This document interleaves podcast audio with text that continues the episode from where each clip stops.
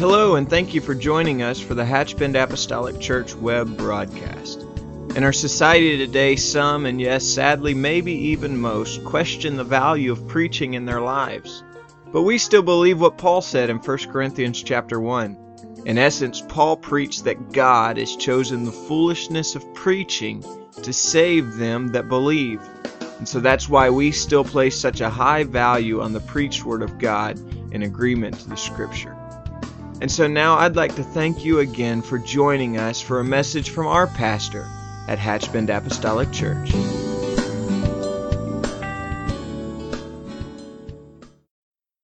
going to ask you, if you will, to join me in the book of Hebrews, chapter 6. And uh, we're going to read just a couple of verses uh, to begin with, but you can just leave your Bibles open there. We'll be speaking about a few of these verses tonight. The book of Hebrews, chapter 6 book of Hebrews is a tremendous book. Amen. Full of so many promises, and I want to talk about a few of those here this evening. Book of Hebrews 6 and 1, the Bible says, Therefore, leaving the principles of the doctrine of Christ, let us go on unto perfection, not laying again the foundation of repentance from dead works and of faith toward God, of doctrine of baptisms and of laying on of hands, and the resurrection of the dead and of eternal judgment. This we will do if God permit. If you drop down to the 19th verse, it's a familiar verse to many. The scripture says, Which hope we have as an anchor of the soul, both sure and steadfast, which entereth into that within the veil. Which hope we have as an anchor of the soul. And that's my subject tonight. I want to talk about the anchor of the soul. I'm very appreciative, thankful beyond words for the hope that the Spirit of God brings us. It sounds somewhat worn, a well worn statement, but when I see people going through a crisis or when I face one myself, I just am uh, I'm stricken with the idea of what do people do that don't know the Lord. Amen. Just what do people do that don't know the Lord? I want to ask you a question tonight. Have you ever felt the prayers of the saints in your own life? Sustaining prayers. Amen. I, I, was, I was raised in church, so I heard a lot of terms. I heard them with my ears before I comprehended them with my mind and experienced them in my own life. I grew up hearing the saints talking about feeling the prayers of the saints or being upheld or sustained by the prayers of the saints. Well, for many years of my life, I didn't know what that was. But if you go through enough things, you can feel the prayers of the saints. When you have peace in your heart, when everything around you says you shouldn't have peace, when you have hope in your life, when everything around you says all hope should be gone. Amen. I'm thankful for the anchor of the soul. God bless you. You can be seated. Amen. Let's just make a journey together through the word of the Lord. I believe that the hope we have, of course, is not frail hope. Our hope is not based upon uh, leadership or government or economies. Our uh, minds and history teaches us well that uh, the things, the same things that rise can also fall. The same things that succeed can also fail. And uh, so we have to put our trust and our confidence in something that exceeds anything that man could do with their own mind or heart. I think that our hope that we the hope that we have in the Lord, of course, I think it is first rooted in the principles of biblical doctrine and experience. And I'm, I'm thankful for the experiences that we all have in our lives. I'm thankful for biblical doctrine. I'm thankful for the hope that we find in the Word of God. But I'm also grateful for the things that have come to life in my life, that have played out. It's not just a scripture on a page, it's not just a journal in a book, but it is the power of God that has been at work, active in my life. And so, as a result of that, that becomes the anchor of our soul. And uh, when, when we are in need of healing and you've ever been healed before, you pray differently. You pray with an assurance because you have an experience and you know that God is a healer, can and will move. And so we let that anchor serve just as that. When the crew of a ship uh, finds itself endeavoring to remain stationary despite the currents of the sea beneath or the winds of the, of the sea above, the captain of that vessel or someone in charge is going to command an order that they drop the anchor. The anchor of that vessel is going to be in, in a direct connection to the size of that vessel. And uh, we think about a boat anchor in a fishing boat, that's one thing, but uh, it's always a proportionate anchor to the vessel that it is attached to. And so when we're in the throes of a storm, we can understand one thing that whatever we toss over by way of the Word of God to hold us, it is sufficient for the day and it is sufficient for the circumstance. When the anchor, when the anchor of that ship reaches the ocean's floor, those prongs drag along until it catches on something that is greater than the power of that that's resisting it. And so, no matter the dimensions of that ship, no matter the weight of that ship, and no matter the storm that it's facing, when it catches to something beneath it, deeper than it, it will hold it and it will sustain it despite the storm. And we have been in those situations that it was a prevailing wind, but we cast our hope in the Lord, and the Spirit of God did prevail. Hope in the Lord and His Word, I believe, is a true anchor of the soul, and it keeps us from drifting into harm's way. It keeps us at times from losing our bearing. It protects our mind and our spirit. The Word of God is an encouragement, and it keeps us confident. I know tonight that I, or I realize that I am a minister of the gospel and preach and and uh, preach and teach the word, and we're doing that tonight. And I don't want you to think that my passion for preaching is just as long as I'm holding the mic, or that my belief in the Word of God is just when I'm standing behind the desk. Because I have been in those services on the other side of this podium when the Word of God came to me, and it was the anchor of my soul it was peace in my mind at the moment, and it did keep my spirit from drifting, and it kept me encouraged, and it kept me upright, and it kept me confident. So the word is not just something that I deliver, but the word is something that I receive. And the word is not just something you share with others, but the word of God is the anchor of your soul as well. And so to lose hope is to lose the hinge of the stability of life. We had uh, horrible, horrific news uh, that was brought to us just a few days ago since Sunday. Uh, that a dear friend of ours, an evangelist friend you know well, brother brother Mike Wilson and his wife, um, were traveling home uh, this past Sunday night after um, after ministering in a church. They were on a four lane highway, a very dark stretch of road, and uh, they came up on a person that was dressed all in black, even with a hood over their head in black. And just as they arrived in front of, uh, just as they arrived at him, before they could act in any way, he took two very intentional steps in front of him, and they hit him and killed him.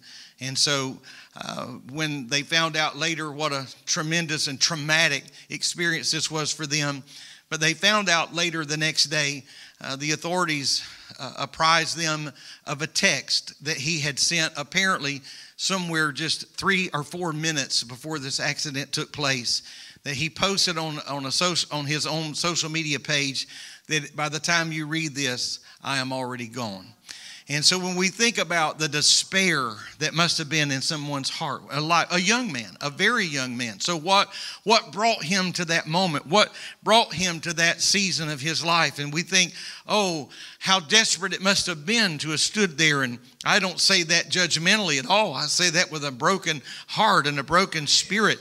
Amen. To lose hope is to lose the hinge that is the stability of your thinking, your rationale. And now his family and the Wilsons and, and many, many others are affected dramatically, drastically affected by this accident. I ask you to pray for them, by the way, that God would continue to touch them. But when you lose hope, when you lose hope, you lose that hinge, you lose that anchor in your life. Before you can build anything of significance, you must first lay the foundation. There's got to be something to build on. But that foundation is critical, it must be sure. If the foundation crumbles, then the entire building, no matter what you build, is in danger of crumbling itself. So, therefore, anything that you build in truth is only as stable as that that you set it on, that that you place it on. And so, I will tell you tonight that it's no different with the church, and it's no different than with our walk with God. The church is built on the foundation of the apostles and the prophets. The scripture says, with Jesus Christ being the chief cornerstone. Amen. And so I say, Lord, thank you that we're building. What we're doing here tonight is just laying another stone in the foundation, but it's not a wavering stone. What we're building is built on a wonderful foundation of the apostles and the prophets. Amen. When Jesus Christ, when Jesus Christ is the answer and when he is at the head, everything is going to be all right. Amen. We're not we're not speaking tonight in our text to abandon the foundation that we're talking about. We're not abandoning the foundation that, that has been laid. Hebrews 6, 1 and 3, our text this evening identifies several fundamental principles of doctrine that we are built on. They're foundational aspects of the church. We're talking about repentance and faith and baptism and the laying on of hands, the resurrection of the dead and eternal judgment. The writer of Hebrews capsulizes all of those things in those three verses. Amen. But these are these are are not the only foundational doctrines of the church. I think it's important to understand that, but they are a sample of some fundamental principles that we all build our lives on because without them the entire structure of the church would collapse.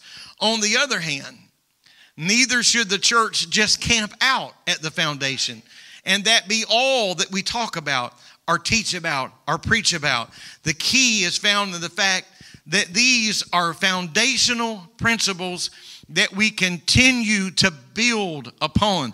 We don't just lay the foundation and try to lay another foundation and try to lay another foundation, not visiting again these things, not ignoring them, but not just building everything upon them. Amen. We've got to look at what the Spirit of God is commissioning us to build. I want to look at a few things that I think is fundamental in making grace so crucial to our walk with God. When a person is born again, according to John 16 and 13, they receive an incredible spiritual enlightenment.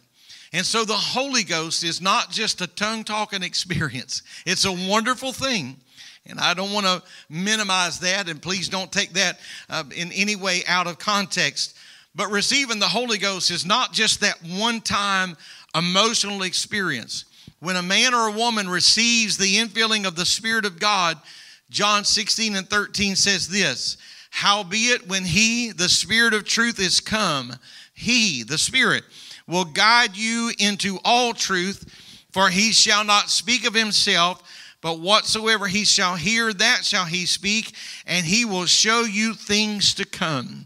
And so when we when we receive the baptism of the Holy Ghost, when we are spirit filled, that's not just so that we can count another number. That's not so that we have something to boast of. The Spirit of the Lord indwelling in us, amen, is the teacher. It is the instructor. I will tell you tonight with great confidence that I'm teaching and preaching to people this evening that, that the Spirit of the Lord enlightened some things in your life. There were just changes that were that were brought about in your life that nobody taught you. Nobody said you should do this or you should not do that. But the spirit of god just began to shine like a light and you begin to view life differently after receiving the Holy Ghost than you did prior to that. It's because the Spirit of truth has come and the light has come on. The principles revealed in God's Word, they take on a new meaning and, and they do so as the Spirit of truth shines on them. More, uh, more times than I can even remember in Bible study, sitting down with people I didn't just have to teach them every little nuance of the truth of God's Word, but I've been teaching them a Bible study whenever they almost hijacked the Bible study. Because they said, I see. I see. It wasn't because they had some wonderful teacher expounding the Word of God sitting across the table from them, but it was because the Spirit of truth started working in that situation. The Spirit of truth began to reveal. Amen. The Spirit of truth begins to shine. The natural man, which means fleshly or carnal man, can't perceive spiritual matters. And so you can't wish yourself spiritual. You can't wish yourself holy. You can't force yourself into some into line into alignment with the Word of God. We need the Spirit of God to help bring us in alignment with that. Amen. Because a person can only comprehend spiritual things with the help of the Spirit. The writer also mentions that this spiritual experience involves what he refers to as tasting and partaking of, he, of the heavenly gift, which is the Holy Ghost. So he says, You've got to taste and you've got to partake of this heavenly gift. And so when a person repents of their sins, and is baptized by immersion in water in the name of Jesus Christ for the remission of their sins, the Bible says that you shall receive the gift of the Holy Ghost. That doesn't mean you automatically receive the Holy Ghost when you're baptized, but you are in a position to receive the gift of the Holy Ghost. Amen. What an unexplainable and unbelievable sense of hope is born in the heart of a person when they receive the baptism of the Holy Ghost. The Apostle Paul said that we abound in hope through the power of the Holy Ghost. Romans 15 and 13. He said, We abound in hope through the power of the Holy Ghost. We don't abound in hope through the power of the church, just as an entity with people, I mean, or programs, but we abound in hope by the power of the Holy Ghost. We have tasted and we have experienced the good word of God. Hebrews 6 and 5.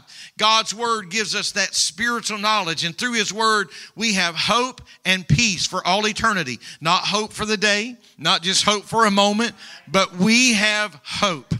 Amen. And so when the Bible speaks of when, the, when you're reading the scripture and the Bible talks about tasting something, what the, real, what the scripture really means there, it means to experience that or to understand it. So when you taste something, you experience it, you understand it. And there's, a, of course, a, a common thread there. We can relate to that in a very natural sense. Uh, there, there are some people that they say they don't like something, and you ask them, have they ever even tried it? And they say no. Maybe, maybe some of us are guilty with a, a, few things about that. We, we just have in our mind that we don't like something, we've never even tasted it. And so when you taste something and experience it, I can tell you tonight that it's not just a fallacy, it's not just a figment of my imagination, but I really do not like liver and onions.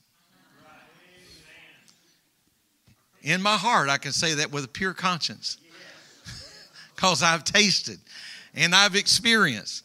And I've even had people say, Well, you don't like it because you've never had my grandmothers, but I've even had their grandmothers, and I still don't like it.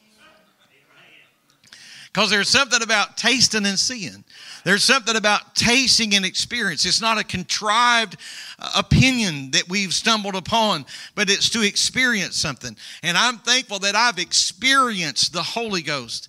And I, I, I want to be careful because I'm referring a lot to that moment of receiving the Holy Ghost. I don't want to take anything away from that. I'm thankful that I experienced the Holy Ghost, and I'm thankful that I've received the Holy Ghost again and again. But I'm going to tell you, I'm thankful that I experienced it when I wasn't in church, when I needed Him and I was all alone, and I experienced, I tasted, and I could see that the Lord is good. Amen. And it's, it's very frustrating sometimes when you uh, receive something, if you're trying to put something together and you don't have instructions, or sometimes you don't have adequate instructions. It's, it can be very frustrating when you're trying to put something together and you don't really know how to do it. By the same token, it's, it can be frustrating when you're traveling in an unfamiliar area and, uh, and you don't know how to get there and how what a consolation it is in the day that we live in that in those moments today we depend on gps but uh, maps and things of that nature. But when we have those tools in our hand whether it's a smartphone or a tablet or whatever it may be maybe just a paper uh, map whatever your your choice uh, your choice or your preference may be in that regard the difference in our heart when we have that tool available to us and when we don't have that tool available to us if you travel enough, it's a wonderful thing to have something that will get you there. And what a great consolation when you hear that you have arrived at your destination. now, I've been told a few stories about that a couple times. I've just been in a blank lot when they said I arrived at my destination, but the Word of God has never abandoned me. It's never taken me down a path that I don't need. And so the Bible is that GPS for you and I. The Word of God, it is that, that map to our final destination. And so knowing God's Word gives me an assurance that we're on the right path. Through God's Word, we have a profound sense of hope that we can and will make heaven our home. Beginning in the early church, as recorded in the book of Acts, and continuing even unto this very day, Jesus Christ empowered the church with the power of the miraculous. The power of the Lord has always been, uh, it has always, there's always been an association with the miraculous. Amen. We see the hand of God, the word of God, the work of God, the children of Israel coming out of Egypt on and on through the wilderness journey. We see the hand of God, the miraculous things of God. The New Testament church was not born in a vacuum, it was not born on the backside of a, a hill somewhere, but it was born in the power of the miraculous. The Spirit, the power of God in, in the ministry of Jesus Christ on earth, all the miracles, the signs, the miracles, and the wonders that followed the ministry of Jesus. Those are not not just locked up in the scripture, but there's miracles all among us tonight. Miracles of what God has done in our not perceived miracles, not twisted miracles, not something that we just think so, hope so, we kind of could have spin on it but things that only God could have done. And so, from the book of Acts until now, we see that the church has always observed in, innumerable miracles. And these miracles strengthen the faith that we have in the Word of God and then the power of God. Now, the Lord doesn't have to perform a miracle every time we come together in order, in order for us to have confidence in Him. But when the Lord does a miracle, when we do see the hand of God only the hand of God that can have moved in a situation, how that bolsters our faith and how that solidifies something in our heart, in our lives. Amen. So, through the work and the miracles in the church, we are able to taste the power and experience the powers of the world to come. Again, when a person is uh, a person with an experience is never at the mercy of someone that only has an argument. So, so somebody that's been healed, you don't have to you don't have to have some big long drawn out argument with somebody that believes divine healing was for another generation or for just people in the Word of God, and it is not for us today. If the Lord has stepped into your life, then you know what God has done when the Lord has made a way where there was no way, when He has given direction, when He has restored, when the Lord has given back the years the cankerworm has eaten, when the Lord has given back things that we don't have to stand and argue with somebody that says that's not for us today because we not only know it's for the church today, but we've experienced it in our own life. Amen. Now, I believe that there are things that accompany the Holy Ghost. There's something that's going to happen, and I believe that we can can and will observe fruit of salvation. I think there's certain things that we can uh, expect to accompany a genuine salvation experience. I, I don't believe that we are saved by works. I don't think that we're saved by works of righteousness, but I emphatically believe that there are works that are present in the life of a real child of God. There's going to be some evidence that the Spirit of the Lord is living in your life. Amen. Um, I believe that uh, I, I believe that a married man ought to act like a married man. A married lady ought to act like a married lady, whether they're with their companion or not. You may be a mile removed, you may be thousands of miles removed, but I believe there's something in our actions, in our voice, in our conversation that just portray Amen. I, am going to repeat him more than once tonight, but I, I remember Brother J.H. Osborne years ago was teaching in a minister session, and he said to ministers, he said, You know, when you're out of town and your companion is not with you, he said, You ought to talk about her a lot. Just kind of go ahead and close that door. Amen. That's good advice. That's good advice because you ought to act that way. There ought to be something about that. There ought to be something about that experience. There ought to be something about that relationship that bears fruit. You don't have to put a sandwich sign on. Right. Everybody know what a sandwich sign is? I may be dating myself with that. I don't know. You don't have to hold up some placard, but there ought to be something in our life that just portrays, by the same token, a child of God. I don't think that that that issues of holiness should be a drudgery, that we should wear that with a downtrodden countenance, like this is what I have to do. Or I'm going to tell you that there's some things that we're bearing in our life, fruit that we're bearing because we are a child. I'm not doing it to be saved. I'm doing that because I am saved. I'm not refraining from doing this to try to be saved or stay saved. I'm refraining from doing, going there, doing that because I have a relationship with God.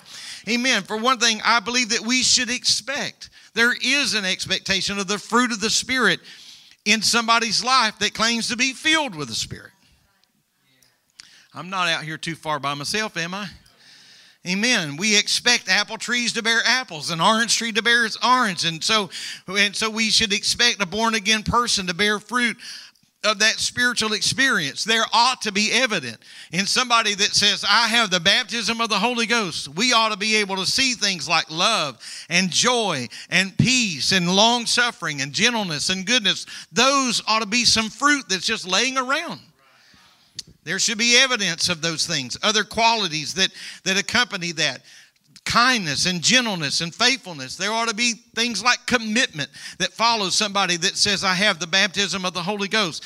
God's word teaches us that, that we should possess those qualities and, of course, many others. Galatians, on the other hand, chapter 5, gives us a long list of things that shouldn't be evident in our lives. Things like adultery, fornication, and uncleanness, un- and lasciviousness, and idolatry, and witchcraft, and hatred and variance. And you know i mean paul he just goes on and on and on. Envyings and murders and drunkenness and revelings. And then he just kind of summarizes it and says and such like. Anything that's even related to any of the above those things should not be evident in our lives. Amen. The bible says uh, in galatians 5.21 they which do such things shall not inherit the kingdom of god it's pretty plain talk, but that's really easily understood. The th- people that have these issues in their life are those fruit in, the, in these kind of fruit in their life shall not inherit the kingdom of God. The godly values that are initiated in us by the Spirit of God bring to us the power of hope. Amen. I'm glad tonight to know that God is fair and God is just. And there have been many, many times that I've had to rely on my knowledge that God is fair and God is just because what's before me doesn't make any sense. What I'm experiencing, I can't get the ends to come together. What I'm walking through is just seems real difficult, but I have hope and I have this knowledge that God is fair and God is just. He is faithful to remember the sacrifices that we make. Malachi 3:16, he says he records our conversations about him. Amen. He is faithful to remember the work that we do. And and Jesus said in Matthew 25 and 40 that when we do good to others, he receives that as though we're doing good unto him. When did we not visit you or when did we do these things? He said when you've done it to the least of these, you have done it unto me. And so when I realize that I'm not forgotten. And no matter what I do, whether it is in public or private, God has a record of that and He has a good account of what we've done. I know that God is fair. Amen. A person that's forgotten loses hope and, and they lose that sense of self worth. But I'm thankful to know that we have not been forgotten by the Lord. Amen. For example, God remembered the prayers and the offerings, the alms is what the scripture called, the gifts that Cornelius had given. And the scripture says that his alms came up before him as a memorial. Uh, we don't know if the alms that Cornelius gave monetarily were great or small, but what they did, what we do know is that they came from the heart. And when it came from the heart, the Lord said that it came as a memorial. And so to reap the full value of what God has for us, I believe that we must remain faithful and we must remain diligent. There's no room in the kingdom of God for people that are slothful. Amen. We need that we're heirs of the promise. I mean, we've got the power of God in us. Amen. So we not we should not be slothful in those things. I want to quickly go to Hebrews 6 and 13. The Bible says, when God made promise to Abraham, because he knew he could swear by no greater, he swore or swear, he swear by himself, saying, Surely blessing, I will bless thee, and multiplying, I will multiply thee.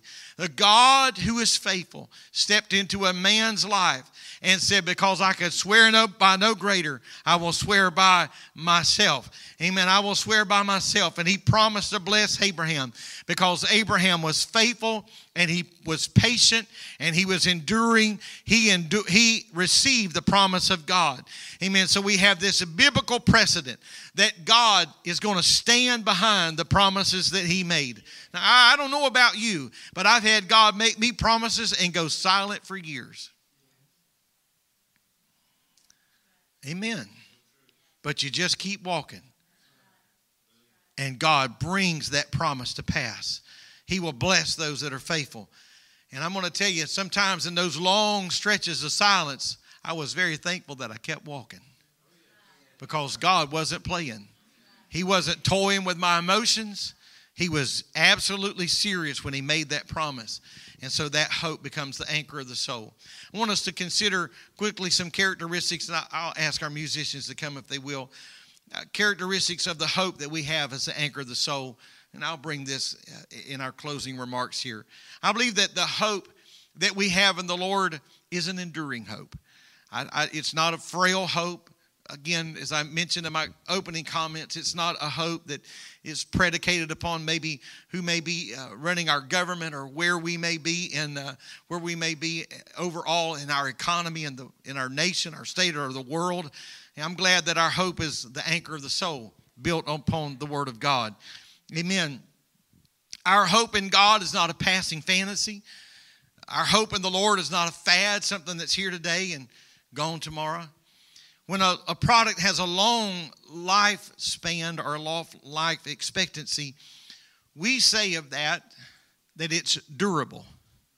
I mentioned Brother Osborne a moment ago, but another quote that Brother Osborne has made many times through the years, he's, he has said that the hope of the Word of God, he said that is an anvil that has wore out many a hammer.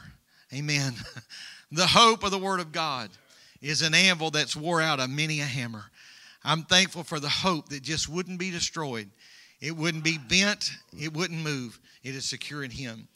The odds, when we think about Abraham and Sarah, the odds seemed woefully stacked against Abraham and Sarah having a son in their old age. But despite those overwhelming odds, somehow Abraham pressed through that and continued to believe. And by doing so, he became what the Lord said he would become the father of many nations. I believe that we have to do everything within our power to cultivate hope because hope doesn't just happen and it's not automatic.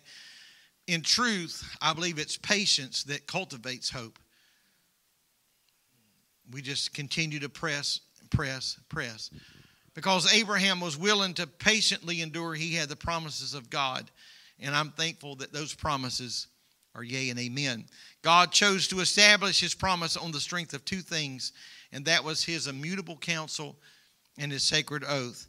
I believe that God's counsel is indisputable. We cannot argue the counsel of God. It is absolute. It is it is dependable. The oath was sacred and serious to the Hebrews. So by virtue of these two extraordinary venues or vehicles, God established his promise that nobody could deny, nobody can change, or even really nobody could challenge them. God's purpose in extending that, that dual promise, uh, per, that dual power promise was that we might have what the scripture says in verse 18 a strong consolation. And I'm thankful for that. I'll ask you to stand, if you will, tonight. Hope is a great refuge. It's a place where we can find strength, it's a place where we can find protection. It's an element of our experience. It's something that holds us in raging storms of life. I don't say this to be uh, negative or cynical or to try to paint anybody's world gray. But I will tell you that that life does have some raging storms. And sometimes not because we're pompous or arrogant, but because we're human. We watch other people go through things and we think that's just things that happened at their address. That's things that happened in their family, not because of sin or not because of anything. We just think that's just something that happens over there. But I will tell you that we're not exempt from anything, and it can come blowing in our world from years and years and years. through time. We've watched things break out in other countries, and we watch people wear masks and things of that nature when they're and we we've thought for many many years that happens over there. And then all of a sudden it landed on our shores. And we're facing things that in all honesty not because we think we're too good but we never thought we would experience some of the things that we've experienced in the last couple of years. It's all right to agree to that. It's not because we think we're better than anybody else, but you just can assume those are things that happen somewhere else. And then one day, that report comes to your home. Amen. And we think, oh Lord, oh Lord. And so we can get troubled by the uncertainties of life. But in the midst of that trouble, we can find comfort in the sense of hope that Hebrews 6:19 says, which is a hope we have as the anchor of the soul, sure and steadfast.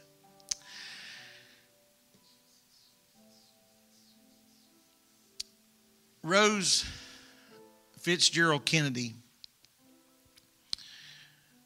the mother of several people we recognize their names was applauded by the world because of the grace with which she bore as a mother and a matriarch unprecedented, unprecedented sorrow.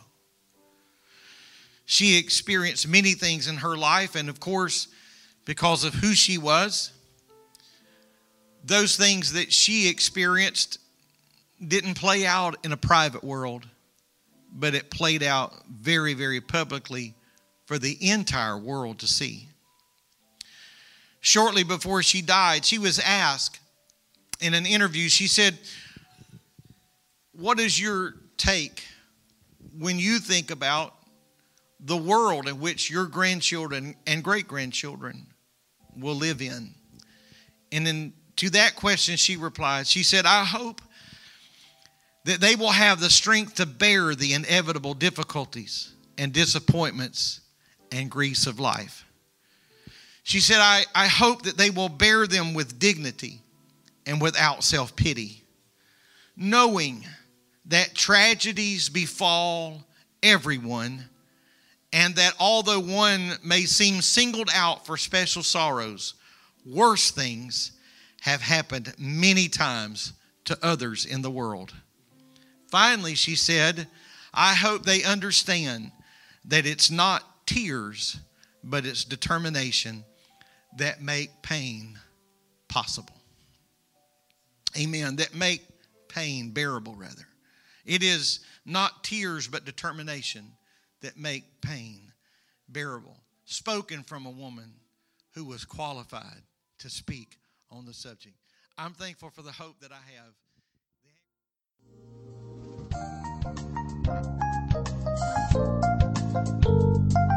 This message has been brought to you today by the Media Ministry of Hatchbend Apostolic Church. We pray that it's ministered to you in some way, and we'd like to take this opportunity to invite you to join us in service here at Hatchbend Apostolic. Our Sunday services begin at 10 a.m. and our Wednesday night service at 7:30 p.m.